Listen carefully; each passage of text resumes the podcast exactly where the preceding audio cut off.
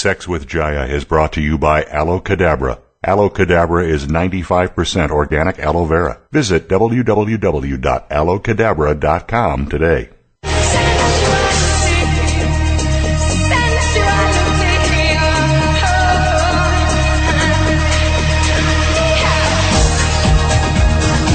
Step inside the sensual world of sex with Jaiya. This hour will bring you sex education like you've never heard before.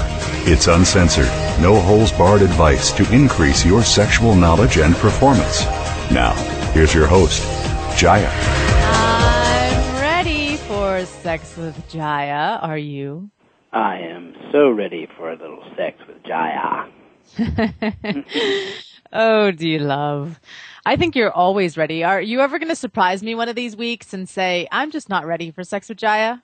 The biggest surprise I've given is something more like I, I'm in the, I'm ready for some cuddling with Jaiya. well, we can definitely do some cuddling today. We're going to get our intimacy time today. Yes, finally. Weeks and weeks and weeks in the making. Yes. Oh, the sex educator gets to practice what she preaches. Exactly. Got to do more of that. yes, for sure. So today, you know, we're exploring the seven steps to keeping a marriage happy and healthy. My guest, Dr. John Gottman, has a lot to say about why relationships fail or succeed. He can actually tell if a couple will stay together or divorce just in a matter of a few minutes, just by looking at them. D Love and I are going to pick his brain, extracting all the important information that you need to know in order to keep your relationship healthy and improve your intimacy. You'll learn how to overcome resentment and even some tips for getting your sex life back on track if it's fallen to the zero point. D Love, I know you you first found out about Dr. Gottman before I did. I did. Um, I'm having a hard time. I think it was in uh, was it Freakonomics? It was one of the one of the books that I've been reading the last year they mentioned him, and they were, you know, it was very intriguing because of what you just said that he can de- determine whether a couple is going to stay together or not within a few minutes of watching them talk about just the most mundane of issues in their life together. Mm-hmm. So, so, reading his, and reading his book, we get a little insight on on his methodology and. Yes, we've both been reading his book. We both have our own copy. It's true. Maybe that's something to do with having a good relationship. You get your own stuff. yeah.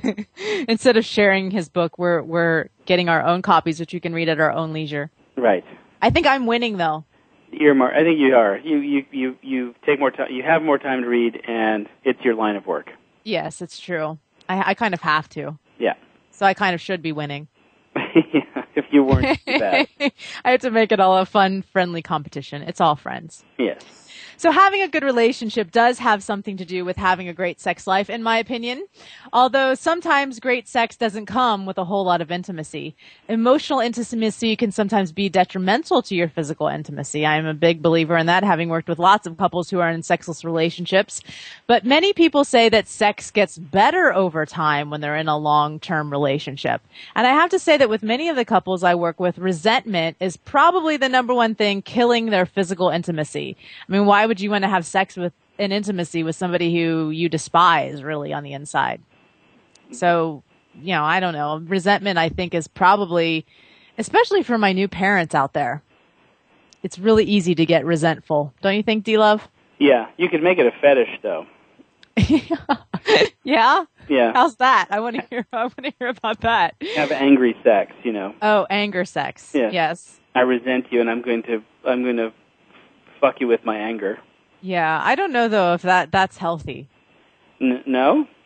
No. Mm, I mean, I mean, I guess, I guess you know, sometimes if you want to get it kick-started again, because sometimes you could start with the anger sex, and then you could get into feeling the bonding and the love, and that could open the door for having the communication about things. Yeah. Well, in, I don't know. It just keeps coming to me because one of the things I think it might be a misreading or just a a shallow interpretation of what uh, uh, Gottman is saying about communication, um, the that uh, communication is isn't what keeps people's relationships together.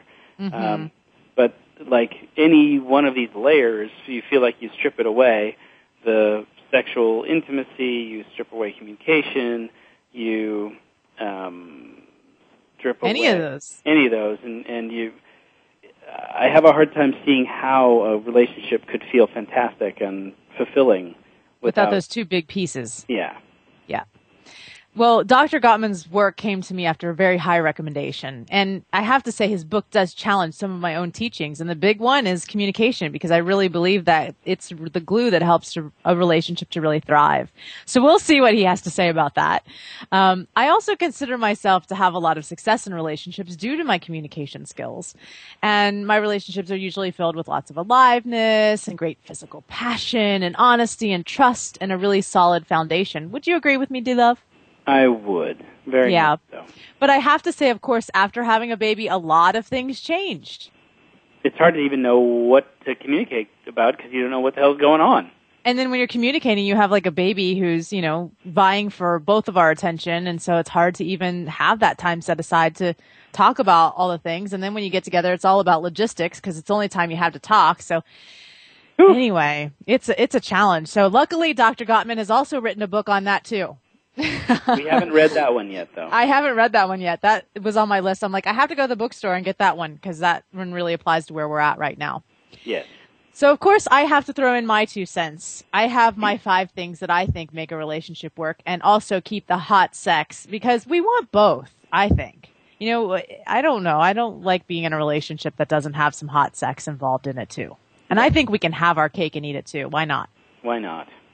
So the number one thing I think is honesty. Hmm. I'm really into being honest, not, you know, lying, cheating, all of that kind of stuff. I, I thrive on honesty. Honesty is my big turn on. I mean, when a guy is honest with me, I'm like, okay, I can go to bed with you.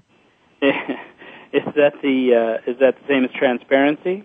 Yeah, I'd say that, that I'd put honesty and transparency in that category. Right. Okay. What's number and so two? the number two may sound like it's a total opposite, which is mystery. Mm.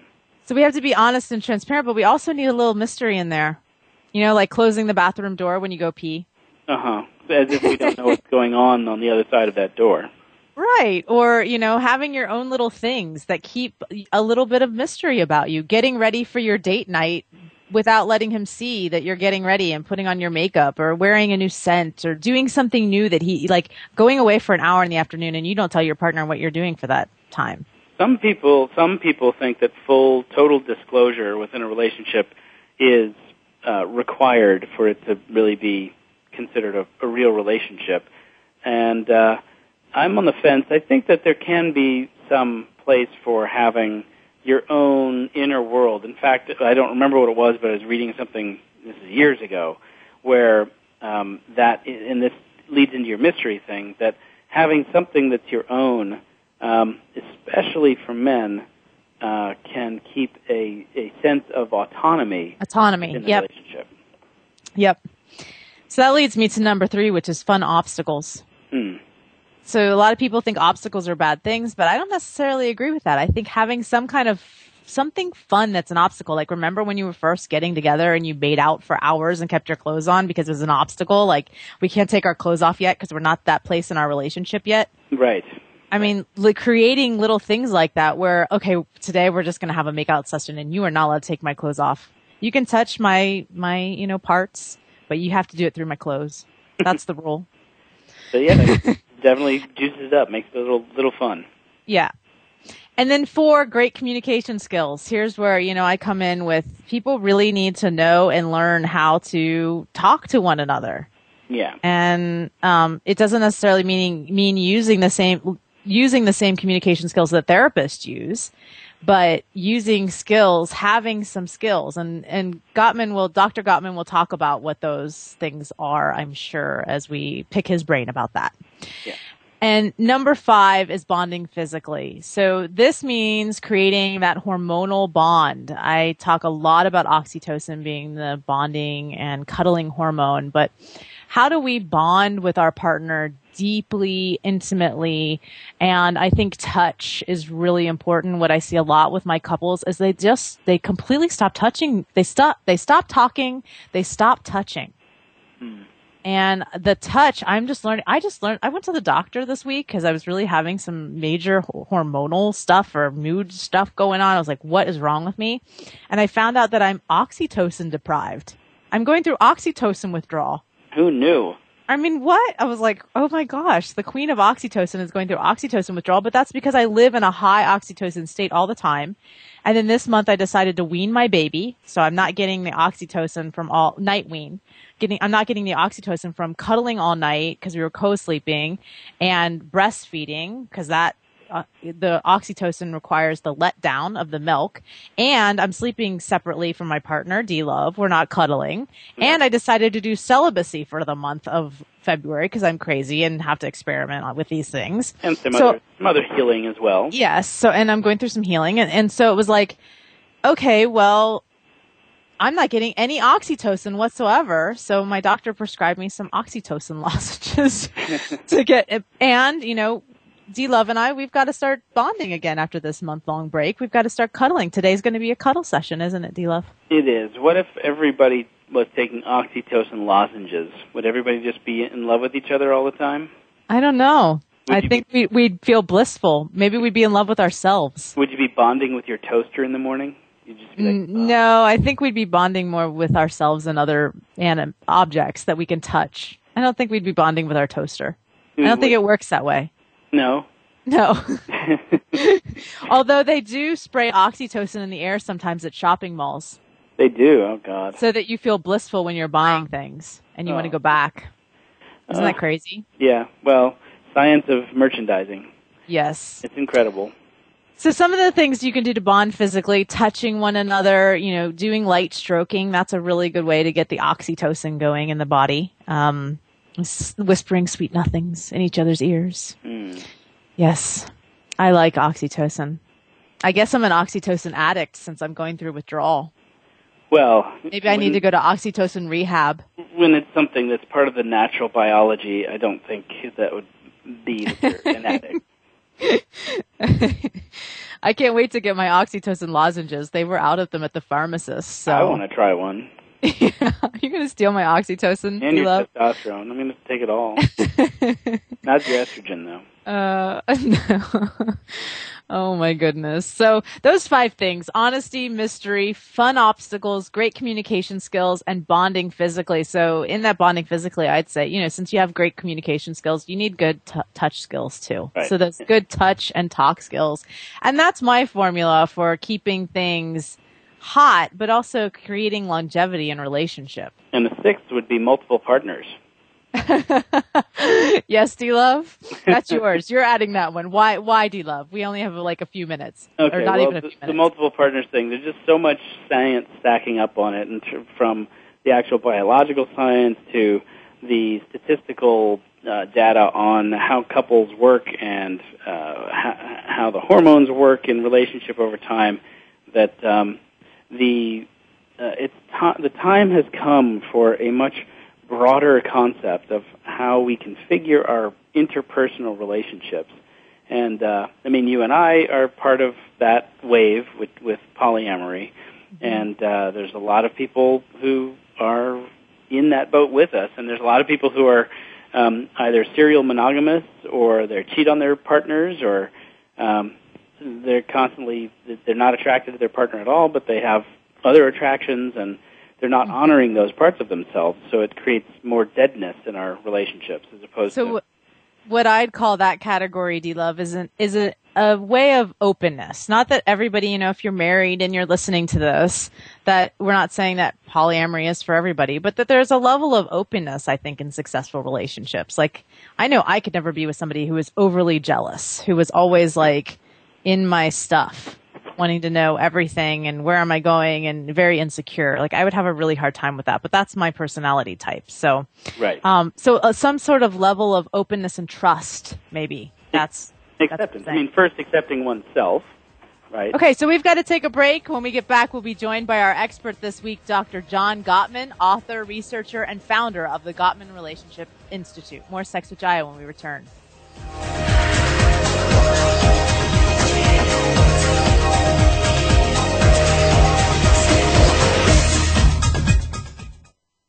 Stimulating talk. It gets those synapses in the brain firing really fast. All the time. The number one internet talk station where your opinion counts. VoiceAmerica.com.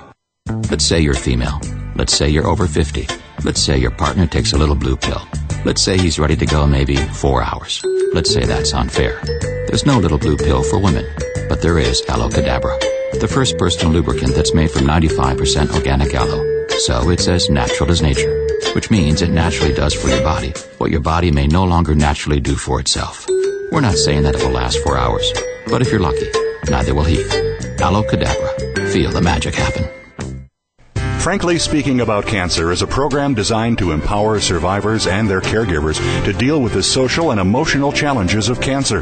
Drawing on resources from wellness communities throughout America and abroad, the show will invite physicians, researchers, nurses, social workers, patients, and caregivers to share their advice on how to live a better life with cancer. Join host Kim Thiboldeaux, President and CEO of the Wellness Community, Tuesday afternoons at 1 p.m. Pacific Time and 4 p.m. Eastern Time on the Voice America Health and Wellness Network.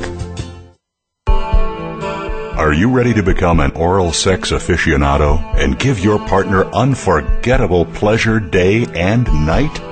Jaiya, world renowned sexologist, has created the ultimate educational experience for couples. Oral Sex for Couples features over 100 techniques in a three volume series. Guys, learn hand and mouth combinations that will send her soaring. Women, master ancient oral arts that will not only leave him breathless, but are said to keep you youthful and glowing. Both of you will be inspired to try the best positions for comfort and pleasure as you make love with your mouths. Watch now at www.oralsexforcouples.com.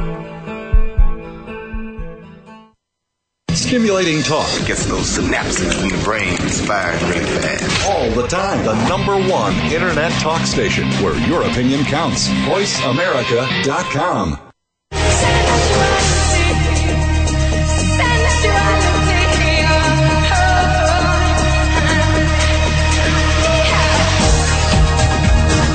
You're tuned in to Sex with Jaiya. To ask the burning questions you've always wanted to ask, or share a tip or comment of your own, please call 1 866 472 5788.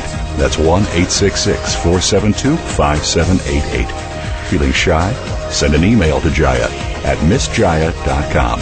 That's J A I Y A at missjaiya.com. Now back to Sex with Jaiya. The yummy, effective 95% organic aloe cadabra, go to aloecadabra.com. Use coupon code JAIYA, that's J-A-I-Y-A, for 20% off, or ask for aloe cadabra at Vitamin Shoppe and Vitamin World. Yay, we are back and we are talking with John Gottman. He's an author, he's a researcher, he's the founder of Gottman Relationship Institute. You can check out his website at gottman.com and that has two T's, G-O-T-T-M-A-N dot com. Hello, John. Pleasure to be here. We are so excited to have you on. D Love and I have both been reading your book. Oh, good. And Thank you. I'm very excited to get your book for new parents because we just had a baby. So we're, oh, you just had a baby. we are Boy or there. girl? We had a boy. Okay. He's About amazing. Two years How ago. old is he? Two, um, almost two.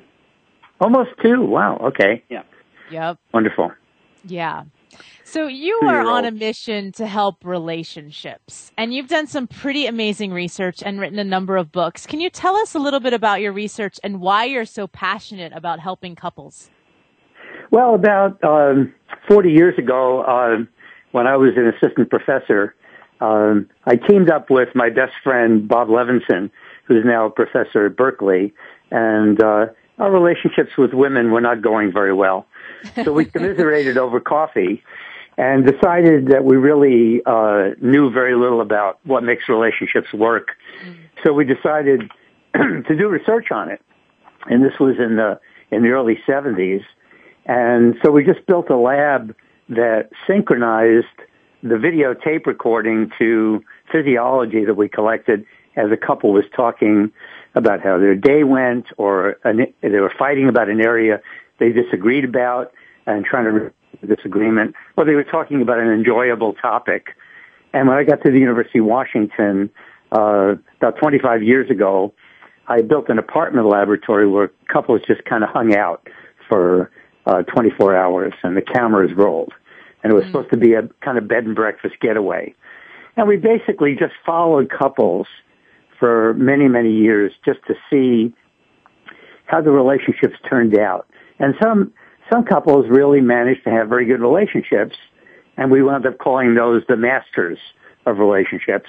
And the ones who split up or stayed together and were really unhappy, we called the disasters. And basically all the research was trying to find out is how are the masters different from the disasters? Mm-hmm. And, uh, and then about 15 years ago, my wife and I started working together. Uh, she's a clinical psychologist as, as am I. And we started really sort of trying to take all these basic findings about how the masters and disasters are different and see could we help avoid disaster and could we turn a disaster into a master? Mm. And that's what we've been doing ever since. Awesome. And so you can actually look at a couple and pretty much tell if they're yeah, going to be a we, disaster. If we have three hours with a couple, you know, we do a set of interviews and questionnaires and have them talk to each other and look at their look at their tapes and and they tell us what they're thinking and feeling during the tapes. In about three hours, we can get to well over 90% accuracy at wow. predicting whether they're going to stay together or not. And we've looked at couples across the whole life course. Where, uh, Bob and I are just finishing a 20-year study in the Bay Area of couples who are in their 40s or their 60s 20 years ago. And we've been following them for 20 years, the same group of 170 wow. couples. Yeah. So we're, you know, we go all the way from, you know, from dating up through, um, you know, uh, couples who get pregnant, you know, and have babies, and we study the babies, young children, and we study the children as well as they develop emotionally and intellectually, all the way up through old age, retirement, and then death. Mm. Um, so, wow, so it's uh, very comprehensive. Right, and we've we've spent about twelve years studying gay and lesbian couples with the same methods. Wow. Are, are people well, ner- sorry? Are people nervous to invite you to their dinner parties? Hardly ever. so you talk a lot in your book about a myth around effective communication. Yet your book has a lot of communication exercises. Can you clarify for D Love sure. and I because we're huge communication people. Okay, what so you've what, seen in what, your research that works? So what do we generally mean by communication? When we're talking communication, we're talking good communication, like effective skills. Like we we're big on nonviolent communication. Okay, so a lot of people talk about communication as really being able to get your message across and have the impact that you intend to have on someone. And in the early years of, of family and couples therapy, that was kind of what they meant by good communication, that you know, the message was clear. People weren't mind reading. Uh, there were good feedback mechanisms, so people were very clear in communicating. And the therapist was viewed as somebody who was sort of a master at helping people to be very clear about their messages. Mm-hmm. But in fact, what's much more important in being clear and communicating well is being kind and sweet and nice and gentle. Um, and so having you know, some empathy and, and empathic, right? Mm-hmm. And funny and laughing and being affectionate. So the positivity versus the negativity of the, of the communication is what mattered, not whether you got your point across because unhappy couples were getting their points across, but they were hostile and they were attack and defensiveness. Uh, it was mm-hmm. very clear when, you know, when you say to your partner, the hell with you, uh, the message gets across very clearly. Good communication but it's right. not very nice communication. So the ratio of positivity to negativity turned out to be one of the most important things that predicted whether the relationship would work or not. Uh, the masters had five times as much positive as negative, even when they were disagreeing. And when they were just hanging out in the apartment lab, they had 20 times as much positive as negative. Mm. So it hmm. wasn't so much that the communication was clear as that it was kind and positive and people had fun and adventure together, and they enjoyed each other's company. And um, one of the um, criteria or ways that you judge success in relationship is longevity. Right. Okay. Longevity and happiness. Happiness. Sort of go Good. together. I'm glad yeah, happiness was in there. Because I, I, know a lot of couples who are together for a long time, but they're not happy. Oh yeah, and we we've studied a lot of them. You know, they've stayed together 50 years, and you know, they are really basically enemies. Wow. And, Yeah, so it's interesting. Uh, and what we've discovered quite recently is that certain ways of dealing with conflict actually predict early husband death. Wow. So, so that, you know, that old saw about, you know, conflict needs to be a win-win situation rather than a zero-sum game actually does predict so that couples who have a zero-sum game, 58% of those husbands died in the 20-year period, whereas couples who are cooperative, 22% of the husbands died in that same 20-year longitudinal period. Wow. So huge difference, independent of husband's initial health or age. Wow. So People can find out more about you at gottman.com. That's G-O-T-T-M-A-N dot com. And you have a number of books. So I encourage people, I'm reading the seven steps. What, what is it? The seven steps to keeping Seven a marriage happy and healthy. uh, it's called the Seven Principles for Making Marriage Work. Awesome. Seven principles Right. for making a marriage work. I didn't have it on my desk. Do you have it on your desk? Did you I steal do. my copy, D Love? Um, I don't think I stole your copy. I've got my copy. You've each okay. your own copy. I do have my own copy. It's somewhere. It's floating around on my piles on my desk. What are you inferring? Are you calling me a thief? She's trying to borrow your copy. I am. Maybe I- maybe like I'm my trying wife to is steal driving your my copy. car today because her car wouldn't start. so it's my job to call AAA. and then I've been oh. driving her car all day. Oh. So Oh, great. So we have to go to a break, unfortunately. I'm having a lot of fun talking with Dr. Gottman today. Gottman.com is his website. And when we return, we're going to talk about some of the biggest mistakes couples make when it comes to creating a lasting, and I'm going to add a happy relationship too, because not only do we want a lasting one, we want a happy one. And, uh, you know, I'm going to add to the list, I want one with some good sex in it too, because Right. this is, you know, sex with Jaiya. So I know so many that are just sexless and unhappy, even though they're lasting. So I want all three. I want the triple threat of relationships out there. When we get back, more sex with Jaiya.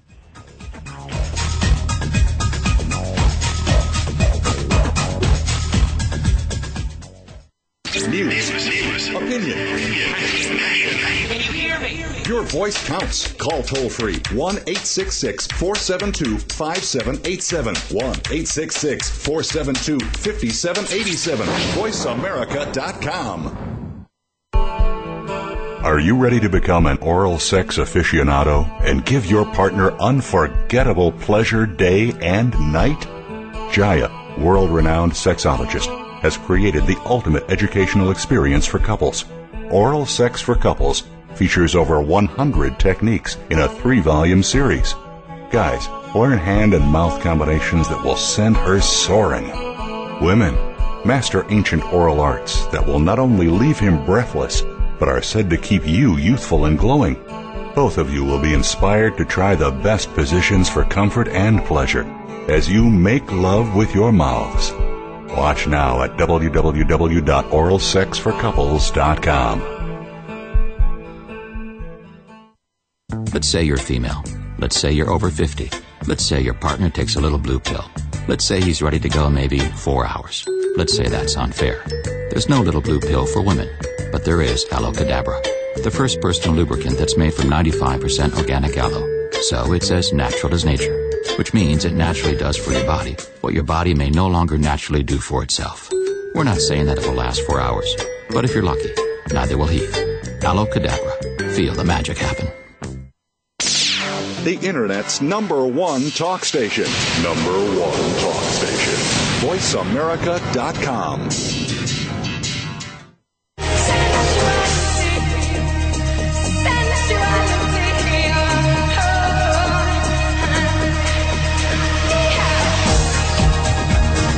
You're tuned in to Sex with Jaiya. To ask the burning questions you've always wanted to ask, or share a tip or comment of your own, please call 1 866 472 5788.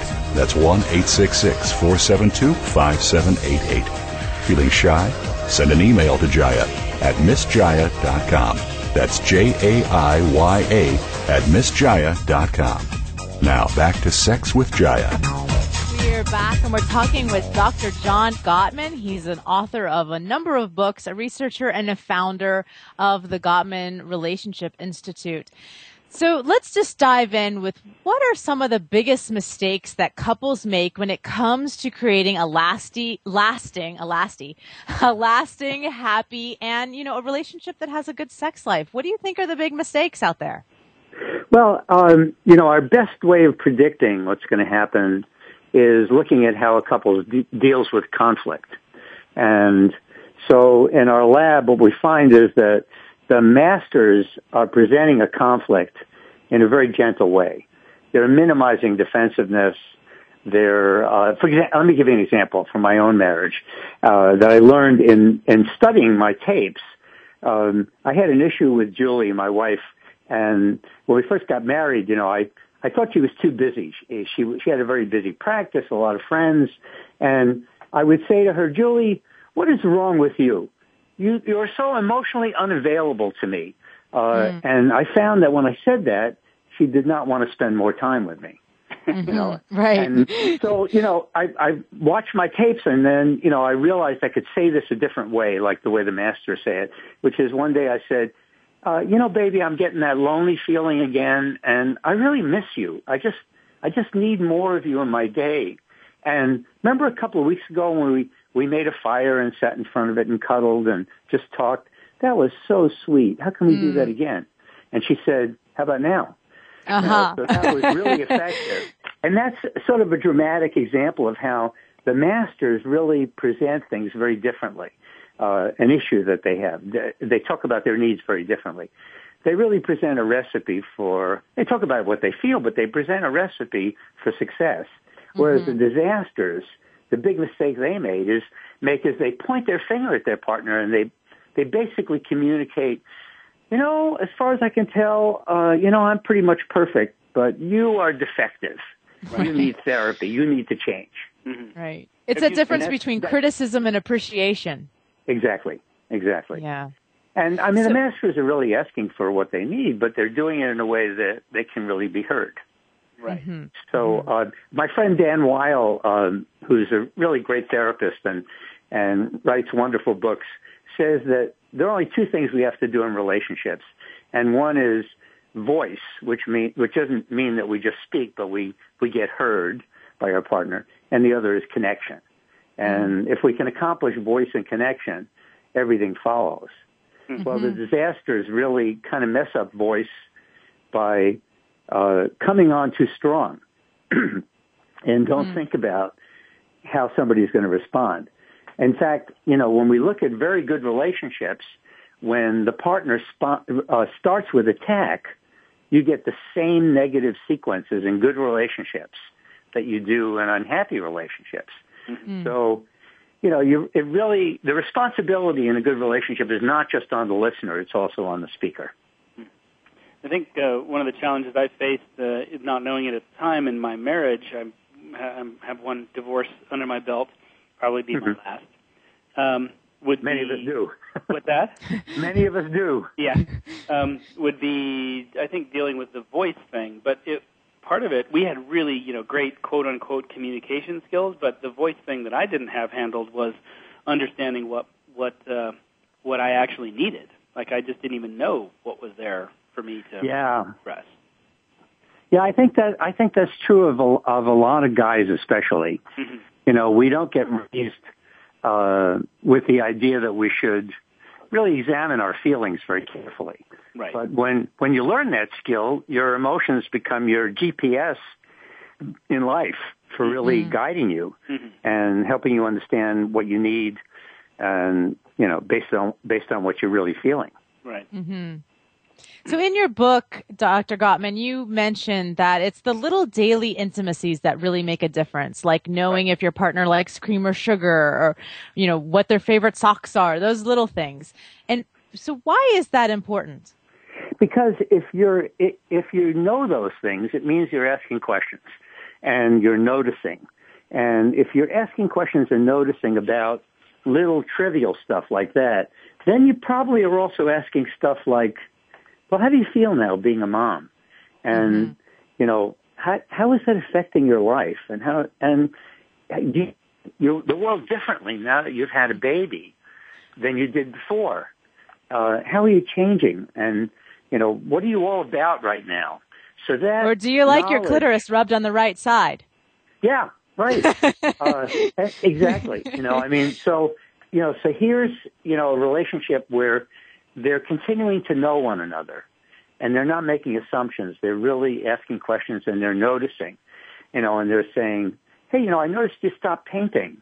You know, and you love to paint. What's going on? You know." So that is really a partner who's um, who's aware and who cares and is connected and very interested in their partner. So the very small stuff seems to be sort of the tip of the iceberg about somebody who's really interested in their partner. Could you think too much emotional intimacy can smother a relationship? You know, um, I I think that idea is wrong. Um, now, you know, it's an idea that that comes from uh, the work of Murray Bowen, you know, who worked with uh, very fractured and disturbed families where there was there was schizophrenia or psychosis and so on, and he talked about symbiosis that people become like parasite and host, you know.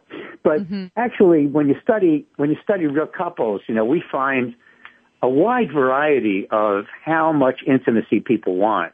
And, you know, we find conflict avoiding couples who are very comfortable with not having very much intimacy, with being very independent, uh, having very independent lives. We find couples who are, are on the other extreme, who are very connected and very interdependent. And, and then we find couples in the middle who sort of, you know, pick their areas in which they connect, but they have a lot of independence as well, kind of balanced that way. All three kinds of couples are fine. And they're mm-hmm. good parents and they're you know their mm-hmm. relationships are good and and and they get all the good stuff you get from having a lasting trusting loving relationship. So it's really you know i don't think there is really an optimal amount of intimacy that's right that there's too much and or too little you know that mm-hmm. that there's just the perfect amount kind of like goldilocks and the three bears you know you know, the porridge is too hot, the porridge is too cold, or the porridge is just right. Actually, you know, the what really messes up relationships is when people are mismatched. If one mm-hmm. person wants a lot of connection and the other one really finds that cloying and smothering, it's not going to work out. Right. So I think it has to do with attachment types. I've been reading a lot about that and you know, some people who really need that and then the people who are sort of anti that and then you put those two together and you've got a whole cat and mouse chase and a lot Exactly. of blaming of each other. Yeah. Yeah. Exactly. I mean, the person who wants more independence is seen is seen by the other person as cold, distant, you know, nasty, and the person who wants more connection is seen as dependent, cloying, you know, uh, overly needy, right? You know, and so you get these insulting words that come out of this, but it's really based on really picking the wrong person in courtship. So what advice would you give to a couple, uh, you know, D Love and I, here we are, we have a new, a young child, a two year old, and it's really hard to find time to sit down and do like the exercises Oh, in yeah. your book. Um, how do we get through these years without building up resentment and, you know, just letting it go by without really connecting? I think that the the the interesting thing about about this period that you're going through, you know, that makes it wonderful and also makes it, you know, challenging, is finding time for one another and finding time to continue courtship.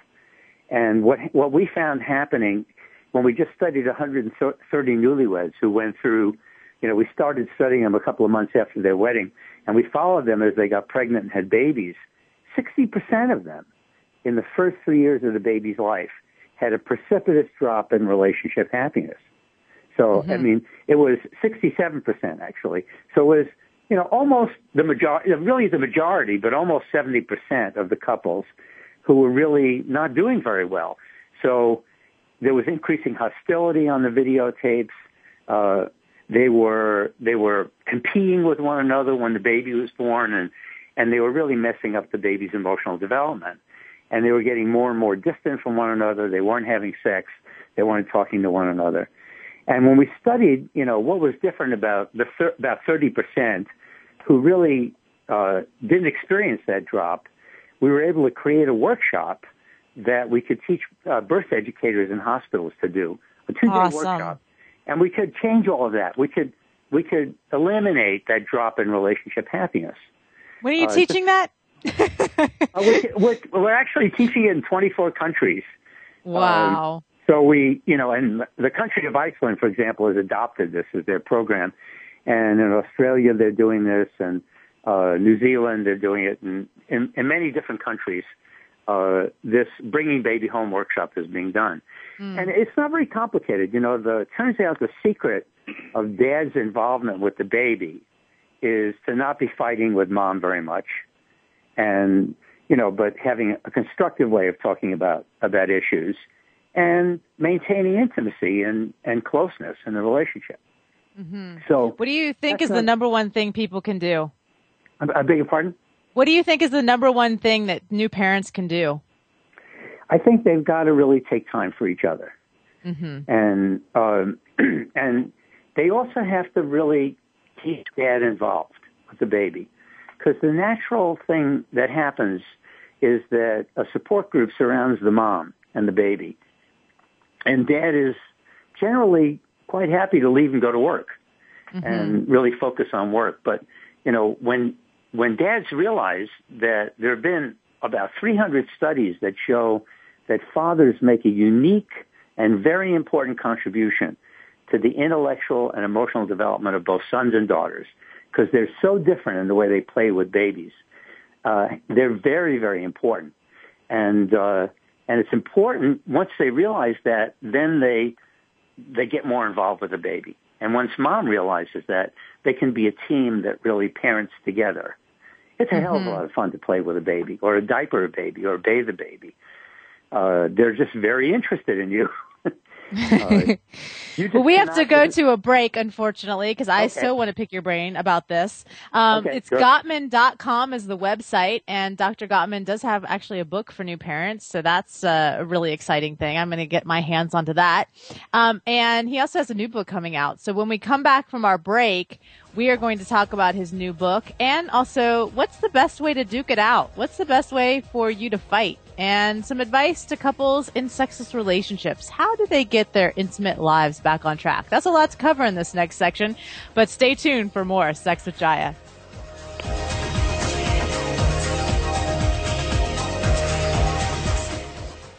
Talk, talk, talk. That's all we do is talk. If you'd like to talk, call us toll free right now at 1 866 472 5787. 1 866 472 5787. That's it. That's it. VoiceAmerica.com. Let's say you're female. Let's say you're over 50. Let's say your partner takes a little blue pill. Let's say he's ready to go maybe four hours. Let's say that's unfair. There's no little blue pill for women, but there is Aloe Cadabra, the first personal lubricant that's made from 95% organic aloe. So it's as natural as nature, which means it naturally does for your body what your body may no longer naturally do for itself. We're not saying that it will last four hours, but if you're lucky, neither will he. Aloe Cadabra. Feel the magic happen. Now there's a new destination for video content, voiceamerica.tv, just like our radio channels and so much more. Voice America Variety, Health and Wellness, Business, Sports, Green Talk, Power Up Motorsports, and Seventh Wave Network now have their own video channel components. Plus, check out exclusive programming, including movies, music, educational courses, science and history, current events, and short features. High definition, premier quality programs available 24 7. VoiceAmerica.tv. If you think you've seen online TV like this before, let us surprise you. Are you ready to become an oral sex aficionado and give your partner unforgettable pleasure day and night?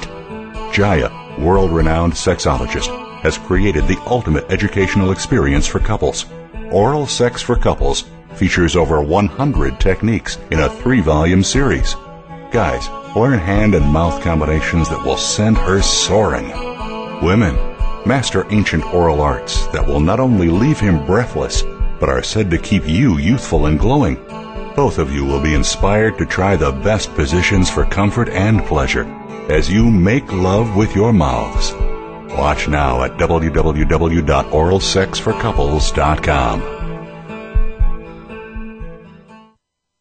Stimulating talk. It gets those synapses in the brain firing really fast. All the time. The number one internet talk station where your opinion counts. VoiceAmerica.com.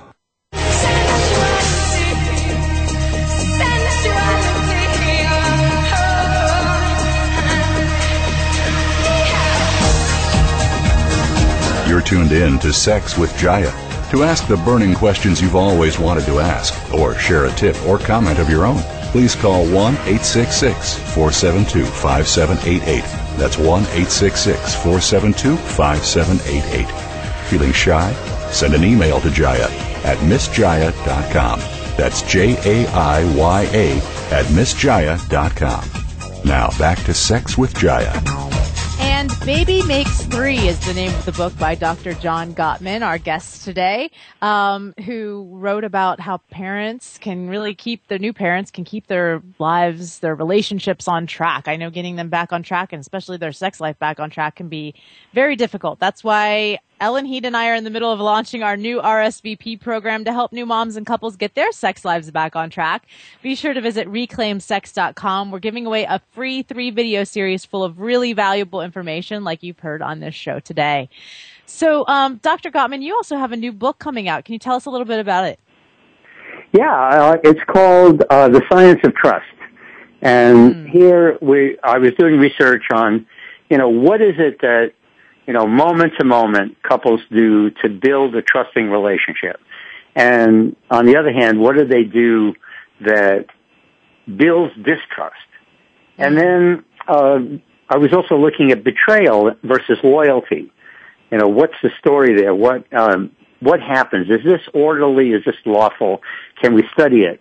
And we've actually uh, created a mathematics for studying this, and it's very orderly, and it allows us to now uh, be able to help couples when there has been betrayal, or to prevent betrayal in the first place, and create trust and loyalty.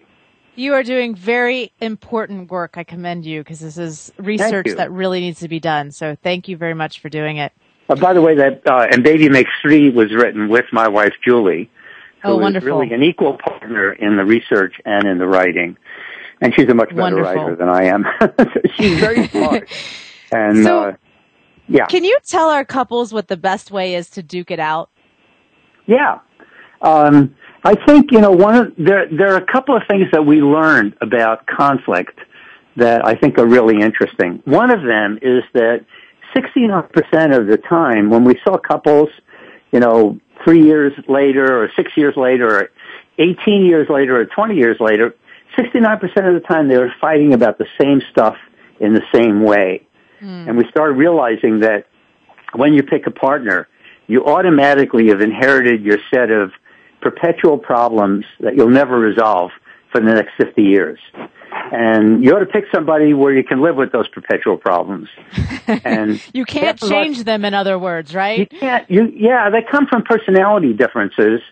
And a lot of times the stuff that we find attractive in our partner during courtship, as we're living together day to day, we find that we want that to be changed. so they become issues. And, uh, so, so the perpetual problems, well, they just exist. And some couples kind of adapt to them, you know, and like in my marriage, my wife is much neater than I am. And, uh, you know, I'm, I'm just a lot messier. And I think, you know, well, the home should be kind of messy. It shouldn't be that, you know, obsessive compulsive and shouldn't look like a museum. So we used to fight about that. And she'd say, well, I can't really feel a sense of internal order unless the house is orderly. And I would think, well, let me help you with that.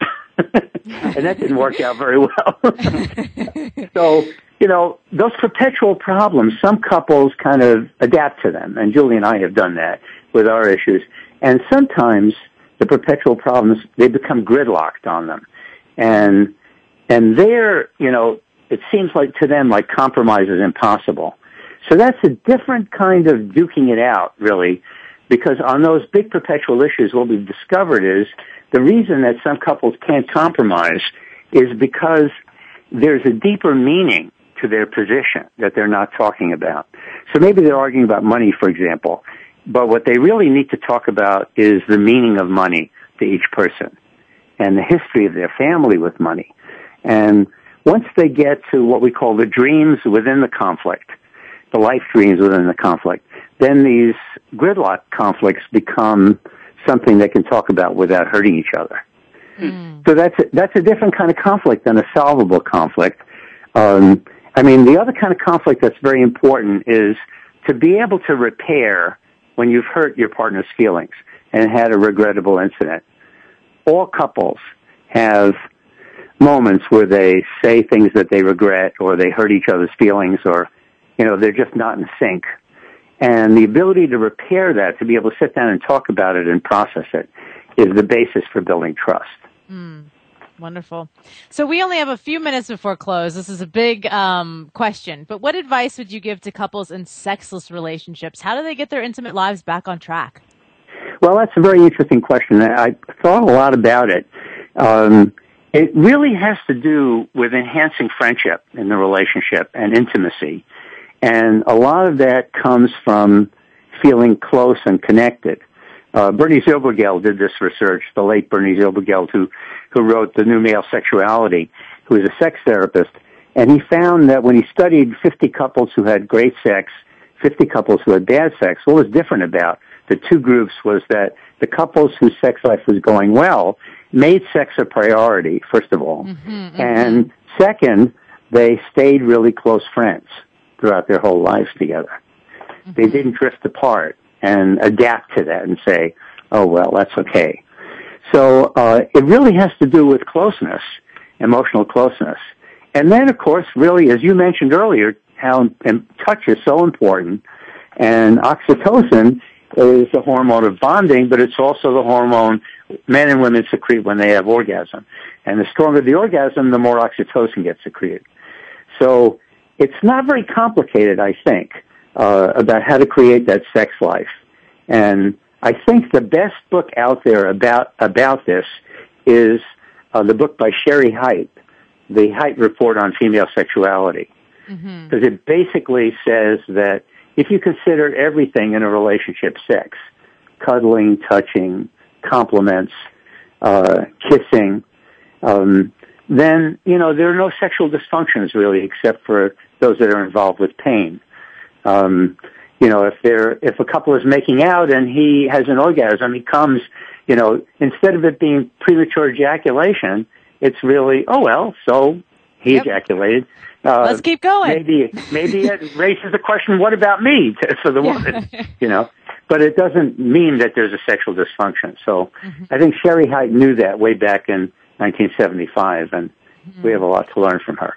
Yeah, I couldn't agree more with that. I think that that's really important. I call it you know we we have all this uh, focus on foreplay and then you know the chase to the orgasm but then we've missed the after part you know the, yeah. the after sex part the after play um, right and so right. that that's that's really important. Oh, yeah. I have so enjoyed having you on the show today. I know I learned a lot. Did you learn a lot, D Love? Definitely. Wanting yes. more oh, into your work.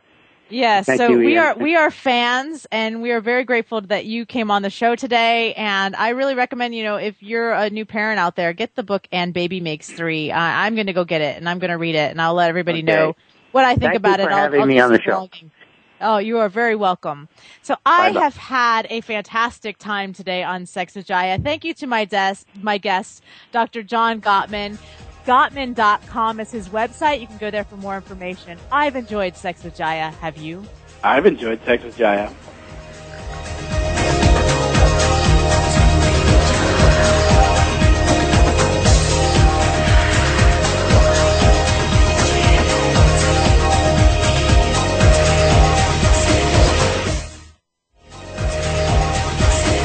You have been listening to Sex with Jaiya. For more, you'll have to tune in next Friday at 7 p.m. Eastern Time, 4 p.m. Pacific Time to the Voice America Variety Channel. Now, make it the best weekend ever with tips you've learned from today's show. Thanks again for joining us.